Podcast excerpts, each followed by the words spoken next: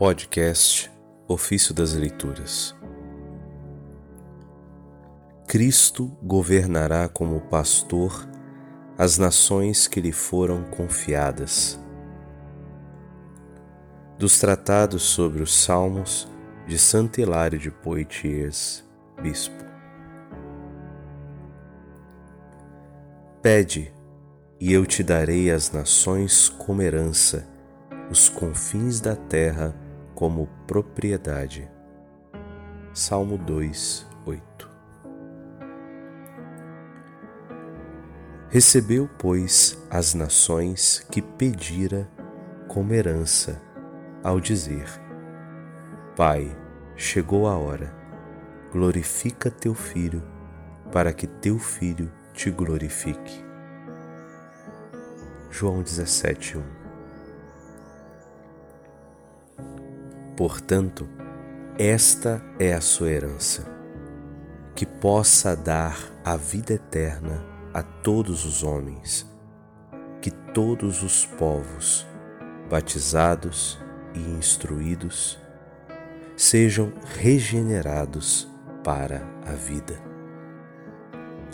Não mais entregues ao poder dos anjos, como diz Moisés em seu famoso cântico, nem divididos segundo o número deles, mas recebidos na família do Senhor, considerados familiares de Deus, transladados do injusto, culpável e perverso direito dos dominadores para o eterno reino de Deus.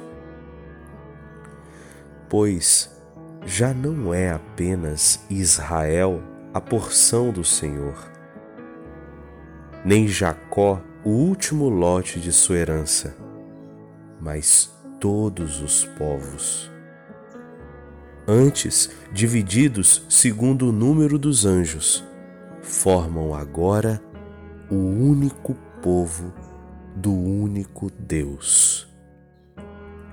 E a herança eterna do primogênito dos mortos, o eterno herdeiro, serão todos os que ressurgirem dos mortos. Tu os governarás com um cetro de ferro, reduzindo-os a pó como um vaso de argila. Salmo 2, versículo 9. Há muitos, por erro de julgamento ou ignorância do sentido das palavras divinas, Parece contrário à bondade de Deus serem governados com cetro de ferro e pulverizados como vasos de argila os povos que o Filho de Deus pediu e recebeu como herança. Uma pessoa boa não dá ou recebe alguma coisa para destruí-la.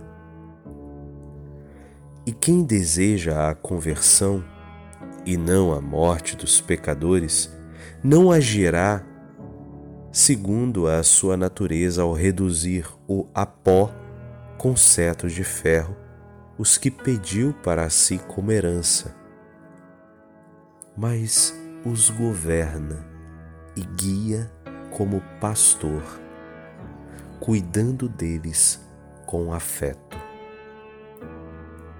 Ele é o bom pastor e nós somos as suas ovelhas, pelas quais ele deu a vida.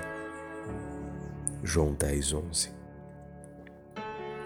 Mas é sabido que a arte de ensinar, própria do Verbo, chama-se cetro. No Antigo Testamento, onde se diz: o cetro do teu reino é cetro de retidão. Salmo 44, versículo 7.